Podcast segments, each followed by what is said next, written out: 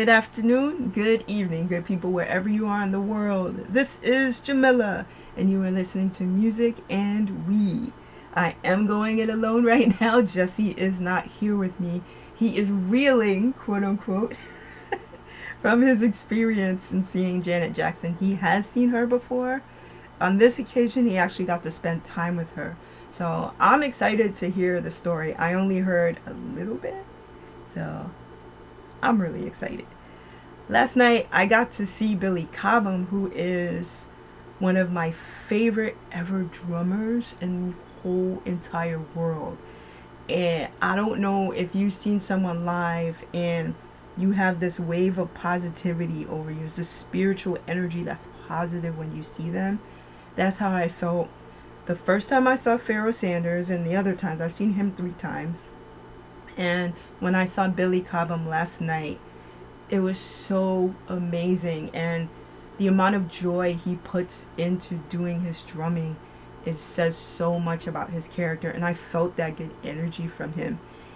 And I actually got to meet him last night. And if he's not the sweetest person, he is one of the sweetest people I've ever met in my whole life. And I will cherish that moment for the rest of my life.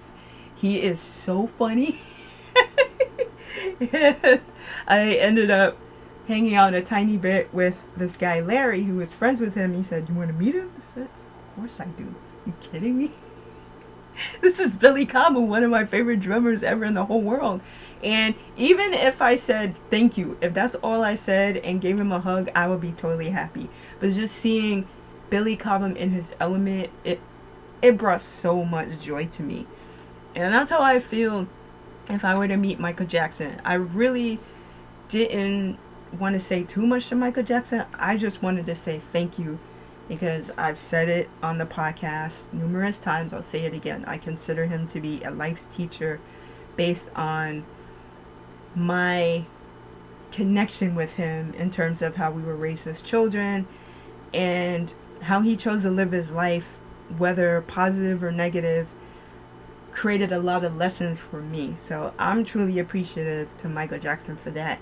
And I didn't really want to say too much to him, but thank you. I'm sure there were a couple of things I wanted to ask him, obviously. But if I had two seconds, I would have just said thank you. And if that's all I could have said to Billy Cobham, I would have been totally happy with that. And I did say that. I said, I'm really appreciative for this moment. Thank you so much. He said, oh, no. You know? So amazing. If you've never heard of Billy Cobham, if you've never seen him live and you love him, please, if you have an opportunity, go see him. Billy Cobham, C O B H A M. He is absolutely amazing. If you've heard of the Mahavishnu Orchestra, you know him through there. If you've seen him work with others, George Duke, and there are so many people he's worked with, and he, of course, has his own music. Uh, he is absolutely amazing, and of course, Prince has covered him. if we're relating to music and we, Prince has covered Billy Cobham. I don't know if they've ever performed live together, and if they have, it's somewhere in Prince's vault. I guarantee it. He put that on lock and key. because where is it? I, I think that would be absolutely amazing to see Prince and Billy Cobham together. Either a drum duet or just Prince on the strings, Billy Cobham on the drums, whatever it is. I think that would be phenomenal footage and maybe it wasn't meant for any of us to see. I don't know, but Billy Cobham, whew, just type Billy Cobham and just watch away. That's my only advice for you.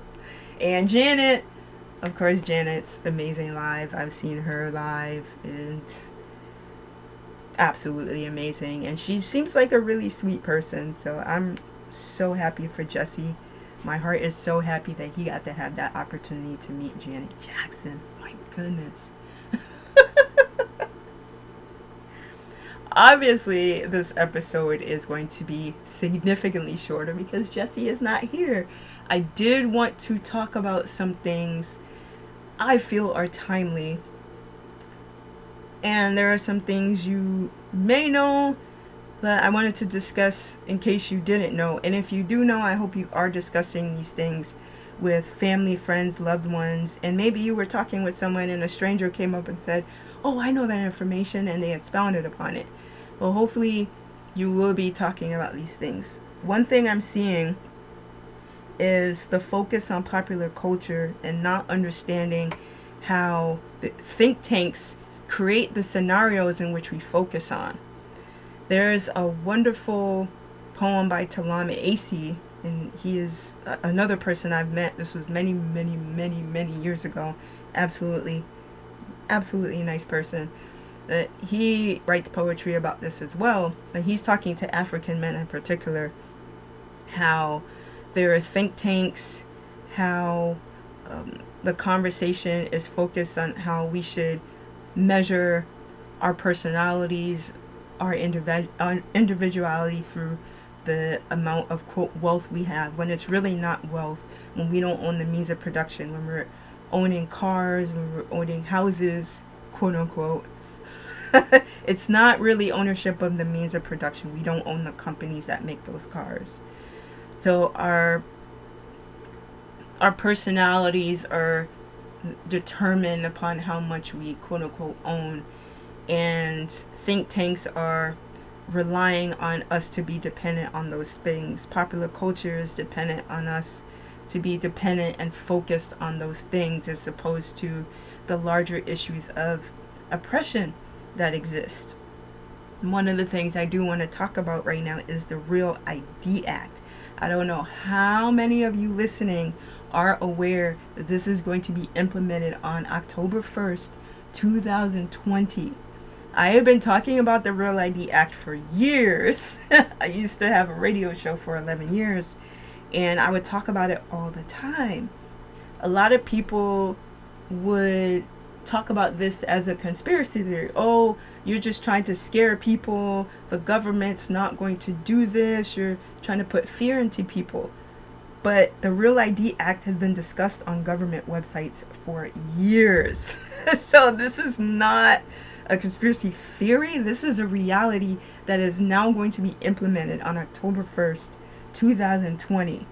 And in the wake of, quote, September 11th, the way people talk about September 11th, I think somebody's getting ready to trademark it because you're purchasing products based on it, memorabilia based on this tragic event. And we could go all day on that day. I remember what happened on that day. The thing is, what happened immediately after September 11th? Oh, if you are proud to be an American, go buy things. That was the response of the US government. If you're proud to be an American, show that you are by being a consumer. This is all purposeful. Go buy this US flag that was made in China. Why don't you? Anyway, in the wake of September 11th, TM, Congress in 2005 supported the Real ID Act. They passed it, and you didn't really hear a lot of conversation around it until 2013, or at least that's when I started hearing conversation around it, and that's when I started talking about it and they had been waiting for states to catch up. I remember them saying, well, 2018, March of 2018, that's when we want all the states to be in line with the Real ID Act. But there were states like Oregon, and I lived in Oregon for many years. They didn't have the chip in the IDs and anything. So even if you're trying to get on a plane, if you don't have a chip in your ID, uh, you cannot get on the plane in some cases this is what they're implementing. And with the Real ID Act, it has a gold star on the upper right hand corner. And this is your proof of identification. So if, as of October 1st, 2020, if you do not have a corresponding ID that has a star on the upper right hand corner, you would not be able to get into federal buildings.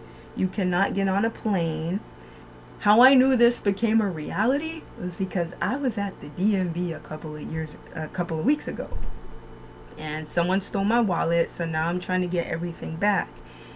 And the lady said, this was a Saturday. People have their jobs Monday to Friday. So she said, we extended our hours a little on Saturday because I know people have their jobs Monday to Friday. It's a lot easier to come in Monday to Friday, but we know people have jobs. We recently trained 800 more people because of the upcoming Real ID implement, implementation.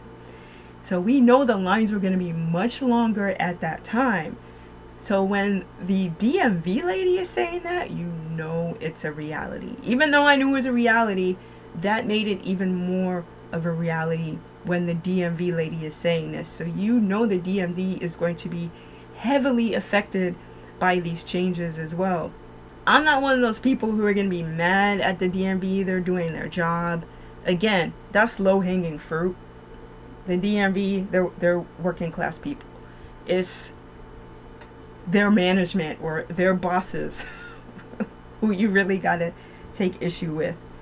If you need to deal with any kind of change, if you need to renew your driver's license, your state ID, whatever it is, do it as soon as possible before October 1st, 2020. If you need to get a passport, get it now. It's becoming harder and harder and harder to get a passport as it is right now. It is now $145 to get a passport. And then if you get a a maritime passport, you can't use it overseas, but you can use it in parts of the Caribbean and in the US, it's $175 to get a book passport as well as the card passport, which is a very limited form of identification for traveling. If you need to get that, get that, and then just work on all of that now because it's coming. It is coming. I think we had a conversation a while ago about this wall, and I'm looking at the Real ID Act in the same exact way people are focused on building this wall. This wall is meant to keep everyone in, is not meant to keep people out.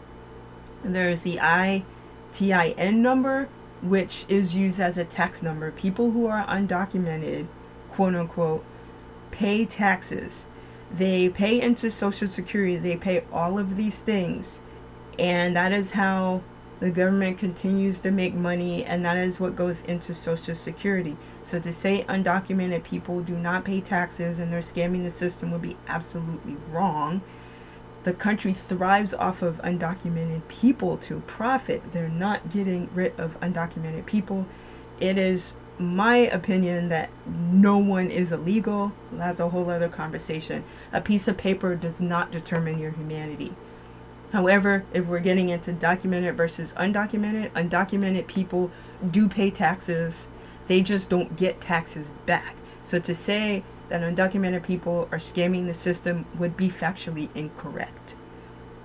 And to say, oh, building this wall is keeping people out, anyone who is determined to cross a wall is going to do it. But building a wall has nothing to do with keeping people out. It's keeping everybody in and they're making it so hard to get a passport now as it is as i just said. So get all of that stuff now because once october 1st 2020 happens it's going to be even harder and lines are going to be backed up because i don't know how many people knows it's going to be implemented. Everyone's like la la la la la. No prepare yourselves now get your passports everything in order as soon as you can. Here's a little bit more about the real ID. Oh my goodness. so, in case anyone doesn't think this is real, this is coming from the Department of Homeland Security.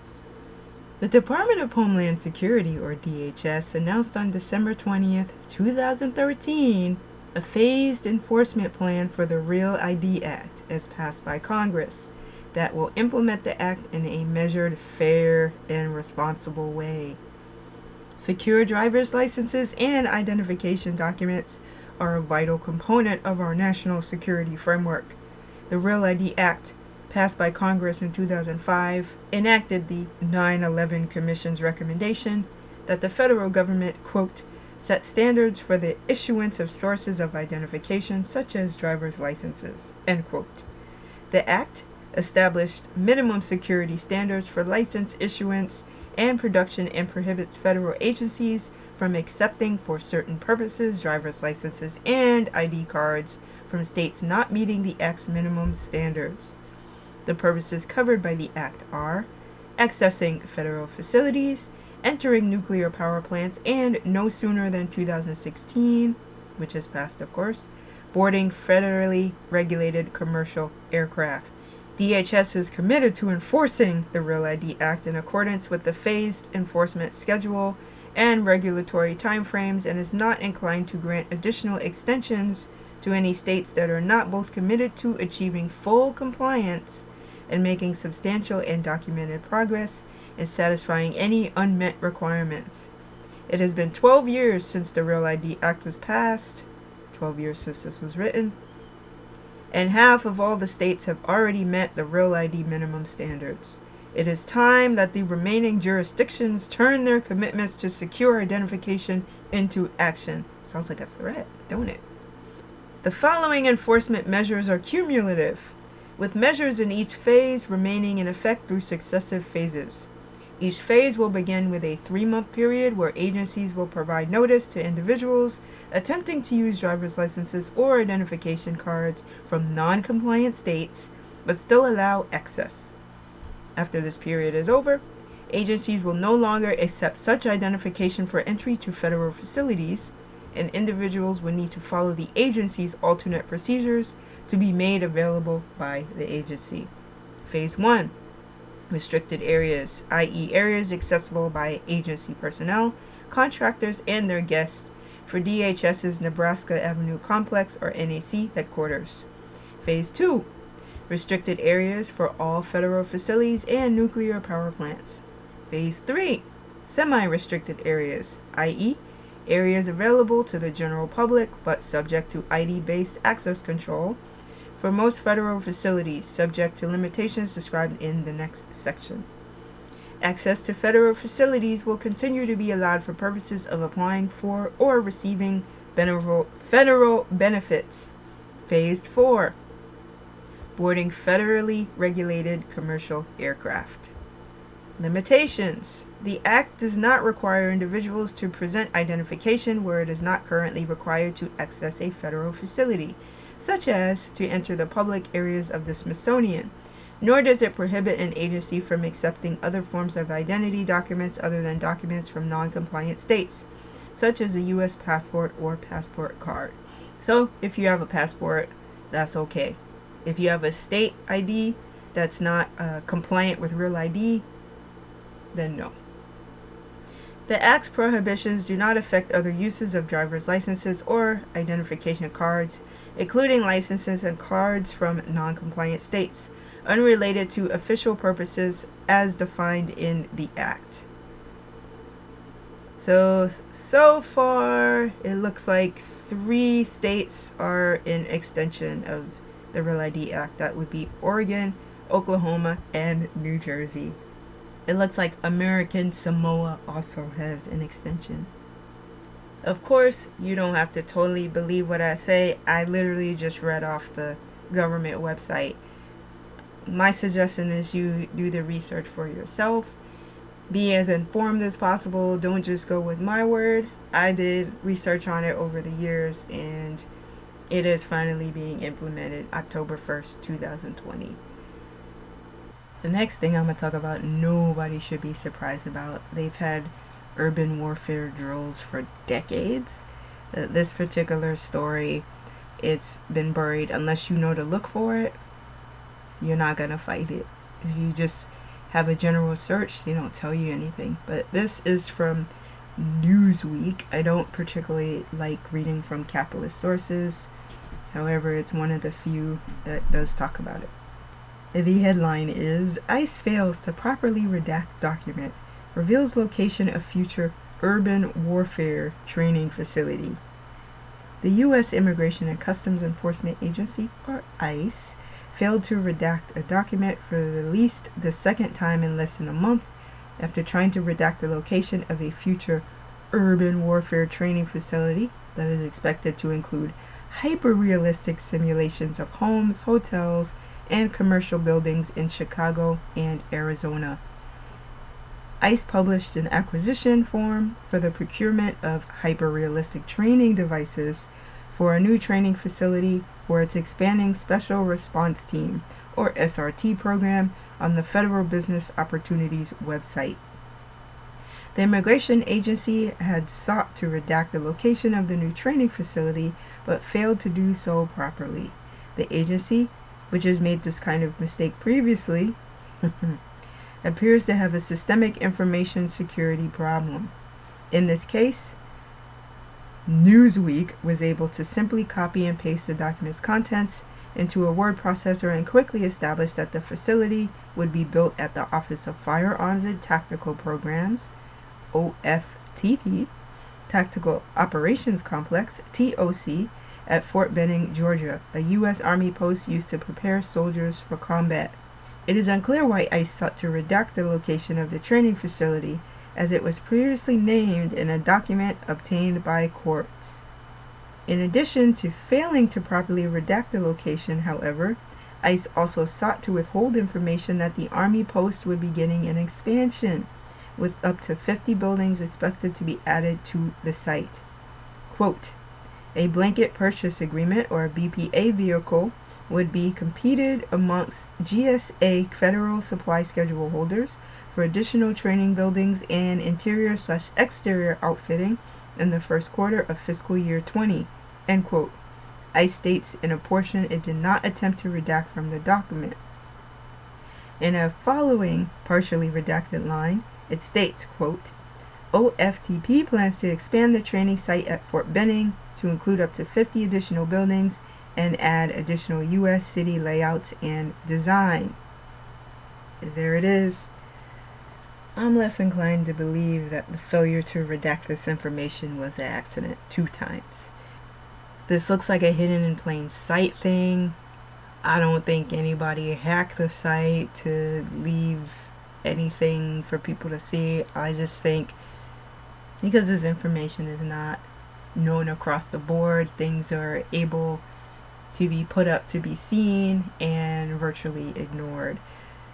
So, ICE, the government, could give you this information, somebody could report it, and people don't believe it because it's not on the top of a search engine, for instance.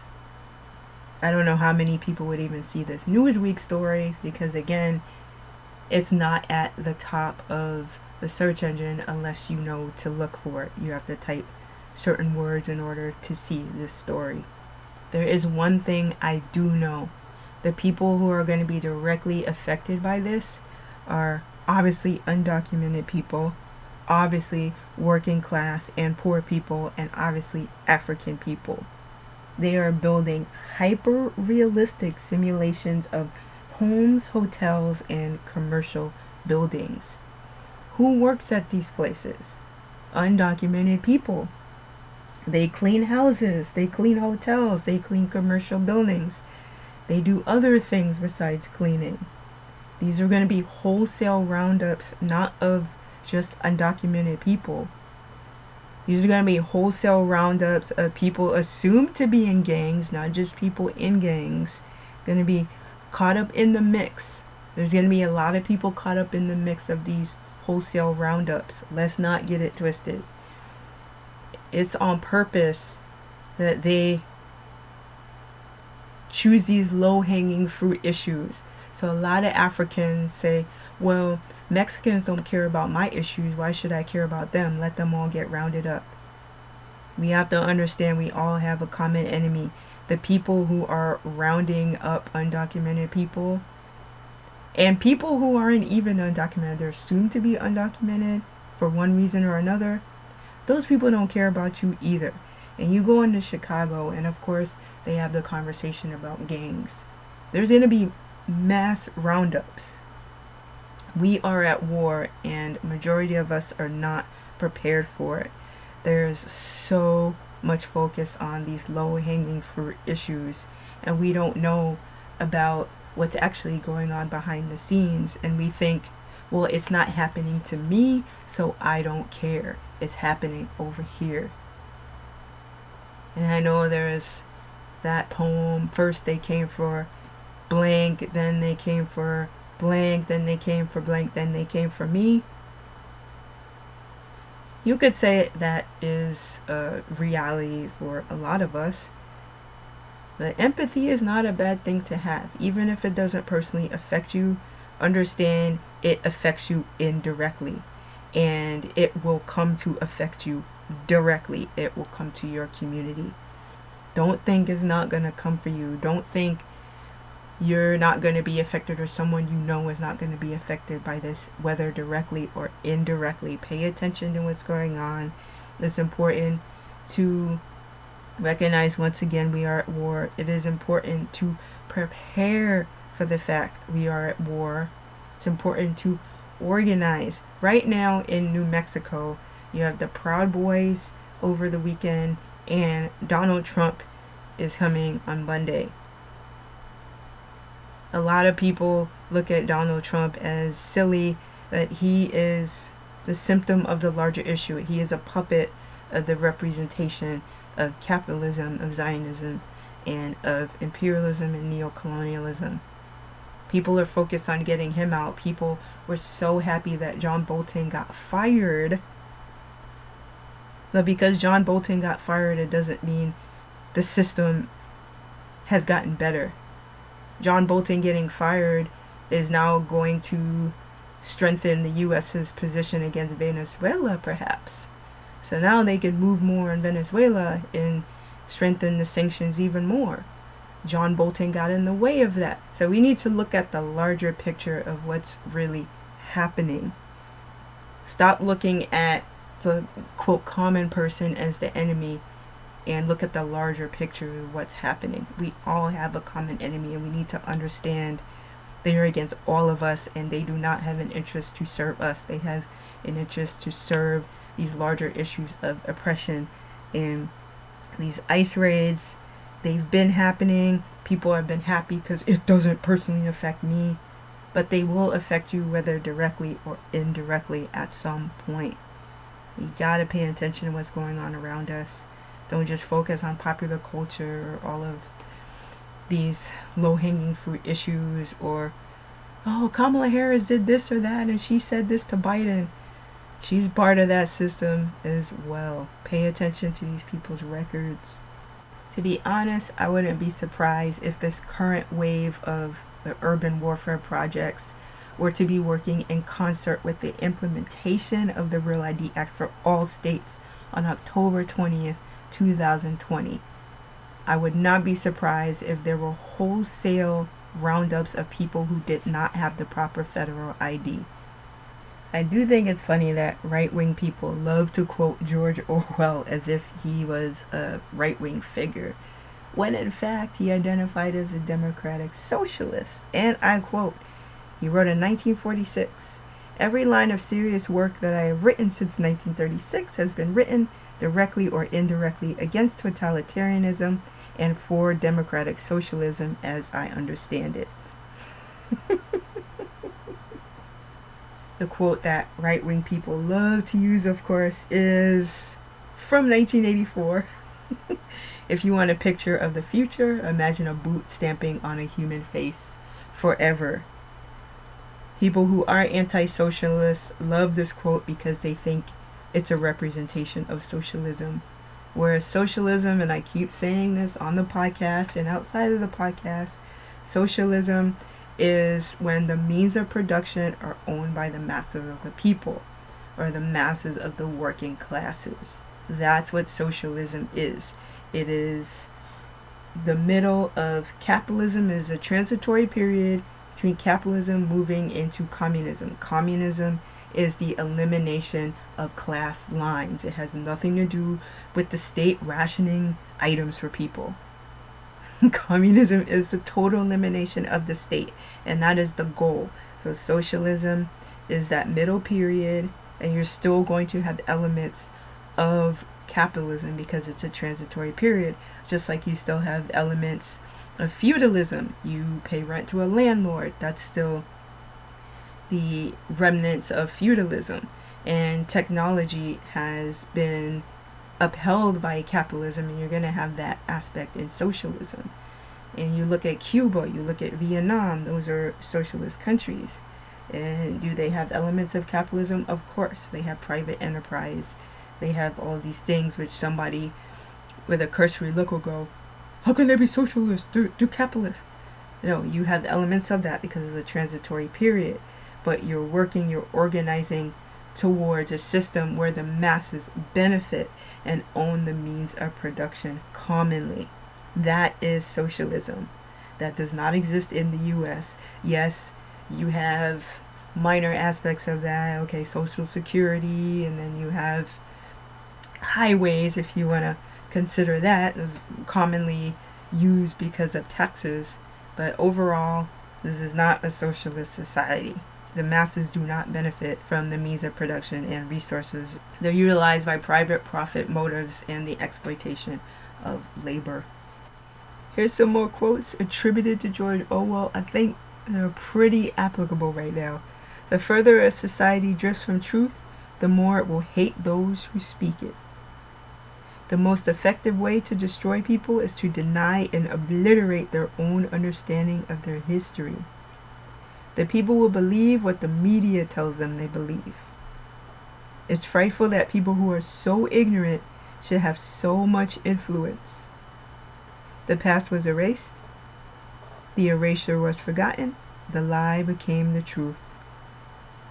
In a time of universal deceit, telling the truth is a revolutionary act. All tyrannies rule through fraud and force, but once the fraud is exposed, they must rely exclusively on force. I would say that's specific to fascism, absolutely. However much you deny the truth, the truth goes on existing.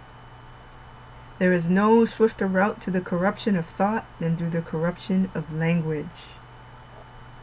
A society becomes totalitarian when its structure becomes flagrantly artificial, that is, when its ruling class has lost its function but succeeds in clinging to power by force or fraud. So much of left wing thought is a kind of playing with fire by people who don't even know that fire is hot. Journalism is printing what someone else does not want printed. Everything else is public relations. We are all capable of believing things which we know to be untrue, and then, when we are finally proved wrong, impudently twisting the facts so as to show that we were right. That's pretty common in this day and age for sure. in our age, there is no such thing as keeping out of politics. All issues are political issues, and politics itself is a mass of lies, evasions, folly, hatred, and schizophrenia. That rifle hanging on the wall of the working class flat or laborer's cottage is a symbol of democracy it is our job to see that it stays there. Truth becomes untruth if uttered by your enemy. Whoever controls the image and information of the past determines what and how future generations will think. Whoever controls the information and images of the present determines how those same people will view the past. Liberal, a power worshiper without power.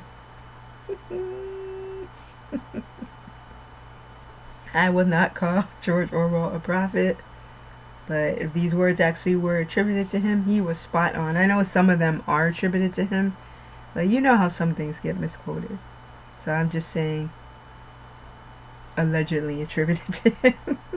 but these quotes, whoever said it, George Orwell or not, spot on. I think they are definitely applicable in this day and age, particularly with the proliferation of social media particularly with the current face of U.S. imperialism being as unhinged as he is, I think it's absolutely applicable.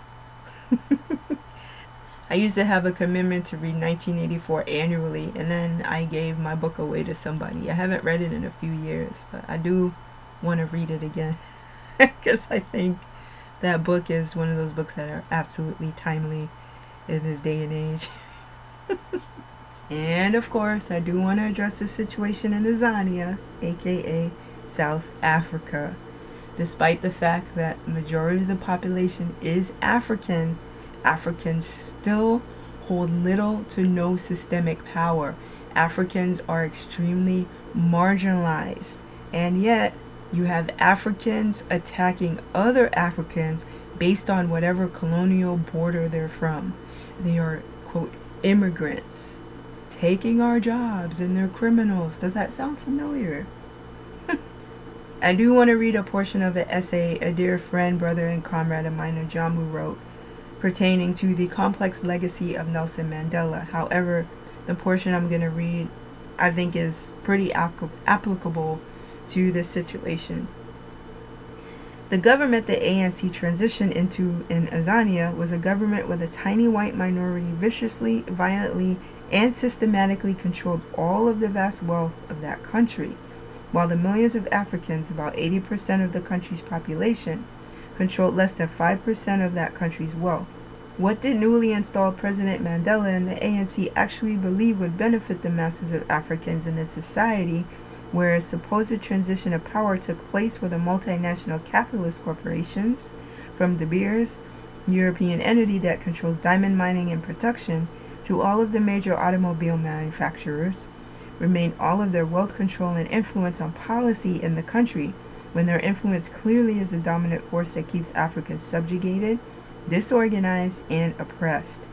Why did Mandela agree to a system in 1994 that eliminated the racial policy of apartheid while keeping intact the brutal economic oppression that system had cultivated for hundreds of years?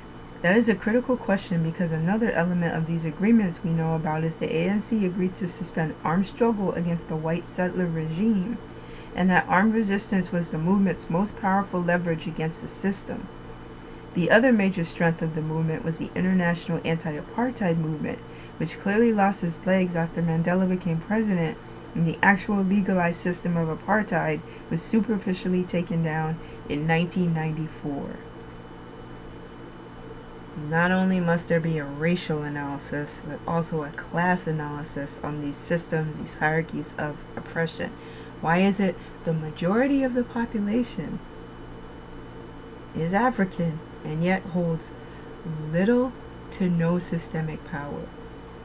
While it is important to honor Mandela's revolutionary history, it's also important to take note of those contradictions into the transitory government, which has remained the same essentially because Africans still have no systemic power, little to no systemic power, even through that transition. And it's not unlike what you saw with Obama, in that they hired an African to squelch dissent the vast difference is that Obama was far from a revolutionary. His role was to protect imperialist interests. Mandela did understand the power the masses had to create change, the power of a revolutionary consciousness. He did understand that. But the systems that put both in place understood the power of these figures being in quote unquote power was to squelch dissent. When Nelson Mandela was let out of Robben prison after 27 years, people celebrated. When Obama was selected, people celebrated. They thought this was going to be a new age where Africans were going to have their needs met. And yet, we see the conditions for Africans are the same. And yet, Africans are attacking other Africans instead of understanding that the people who control the majority of the wealth enjoy seeing Africans attack other Africans based on these colonial borders. As a Pan Africanist, of course, I want to see the elimination of these colonial borders. But you do have people like Malema and the EFF promoting the elimination of borders.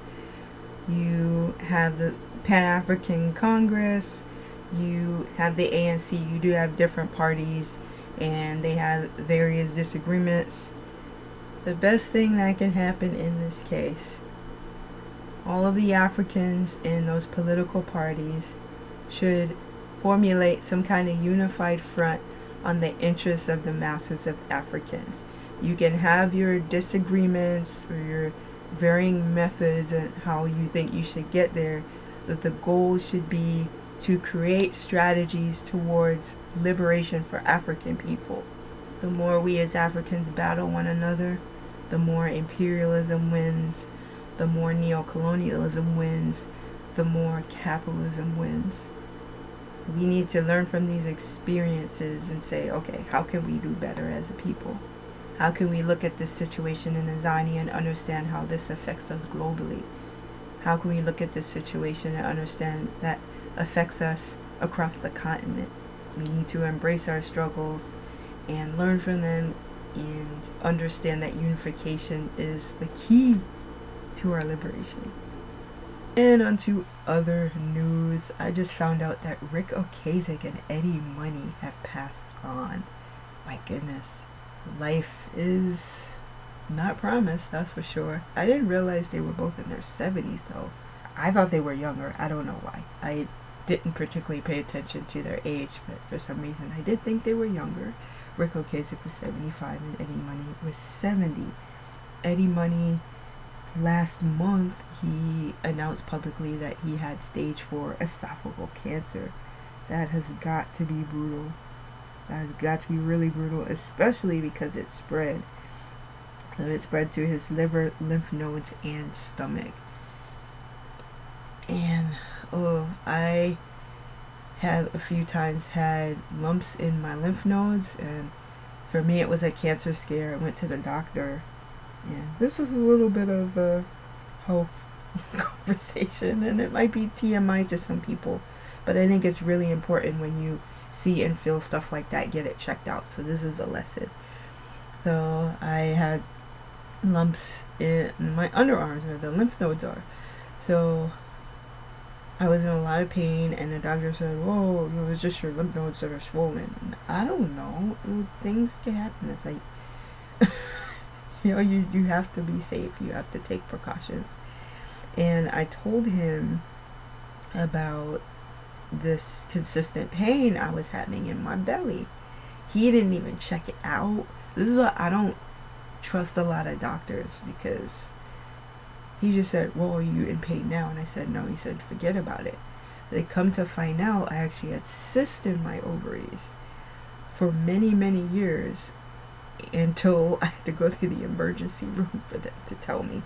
From the ages of 17, I had to 17 to 28, I had cysts in my ovaries. They went away, fortunately. Uh, but that doctor, I was 17 when I went to the doctor and had the lump under my arm. And he said, Well, don't worry about it, it doesn't hurt now. When I was 23, I was in so much pain that I couldn't sit, I couldn't stand, I couldn't go to the bathroom. And I took myself on the train and went to the emergency room, and they wouldn't even tell me what was going on. The nurse said, Well, I shouldn't really be telling you this, but you have a two inch cyst in your ovaries. I said, What? and as I just said, it wasn't until the age of 28 where it just went away. I am glad they went away, but it's, it's really painful. Really painful. Fortunately, it was just a cyst and not a malignant tumor. Um, and again, if you're feeling any kind of pain like that, if you have a free clinic in your town, go to that. If you're able to afford a doctor's checkup, please do it. If you have insurance, please do it because it is wild out here. and sometimes people aren't going to help you. Sometimes you say, oh, I have a lump under my arm and look at it on the internet, but that's not going to be as effective as getting it checked out physically. So that's my lesson for the day. if you're feeling massive pain, get it checked out. Please, please, please, please, please, please. Um, okay, look. this is the last thing I'm going to talk about on this episode. Uh, given that this is music and we, I would be remiss if I did not discuss something in relation to Michael Jackson or Prince. However, I do not want to discuss this subject And the subject is Leaving Neverland. Leaving Neverland won an Emmy. I do not particularly care about that. People I know are quite upset. I'm not upset about it. It's to be expected. and I'm not sure why people continue to be reactionary. I understand we love Michael. The best thing to do to honor his legacy is not focus on this at this point.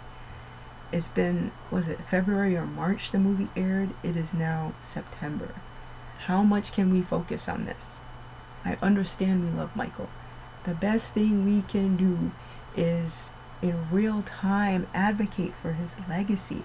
If we say Michael Jackson was about healing, if we say Michael Jackson was about helping children, if we say Michael Jackson was about positivity, then we need to have that in real time. Focusing on leaving Neverland and being reactionary is not the way to do it. Michael Jackson on his deathbed, and that's is what I will say. That recording creeped me out to no end. I listened to it once, and I refused to listen to it again. He did say he wanted to build a children's hospital from the proceeds of the This Is It shows. Why is this not happening? Why not fulfill his wishes to build a children's hospital?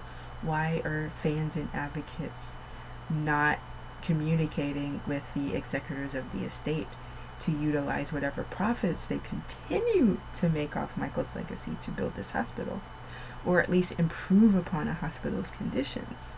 Why is this not happening? Why are people sitting there upset? The movie in five years, no one's probably going to talk about. As for now, Wade Robson in particular, I consider him to be a narcissist. He's getting mileage out of this. Whether it's positive or negative energy or news, he is getting major mileage out of this. He's probably behind the scenes getting some work based on the notoriety of this movie. Dan Reed is probably getting some work based on the notoriety of this movie. And now the movie won an award, so he has that on his belt. James Safechuck, I don't know. He's probably getting some interviews or something. I have no idea. But the fact is, the emphasis on this movie is giving them mileage. The best thing to do is not give them mileage.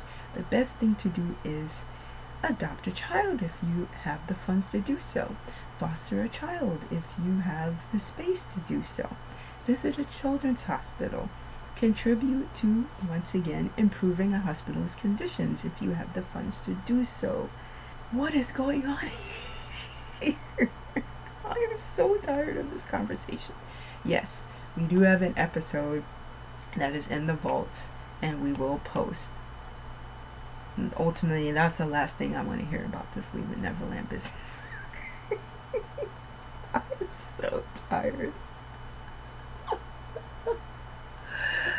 oh my goodness. I, I just think the focus on it is disrespectful of Michael's legacy. And being reactionary about anything in relationship to Michael is it's not doing service to what people claim he stood for. So the best thing to do, and it's the last thing I'm gonna say, is not focus any energy on leaving Neverland. I could say that for two hours. People still don't do it. and that's so sad. yeah, that's all I'm gonna say. Thank you for listening to this episode. I hope you got something out of it. There's a lot of political material. Maybe it's some stuff you already were aware about, and maybe some stuff you were not. And I hope it was all helpful and encourage you to do further research on these subjects.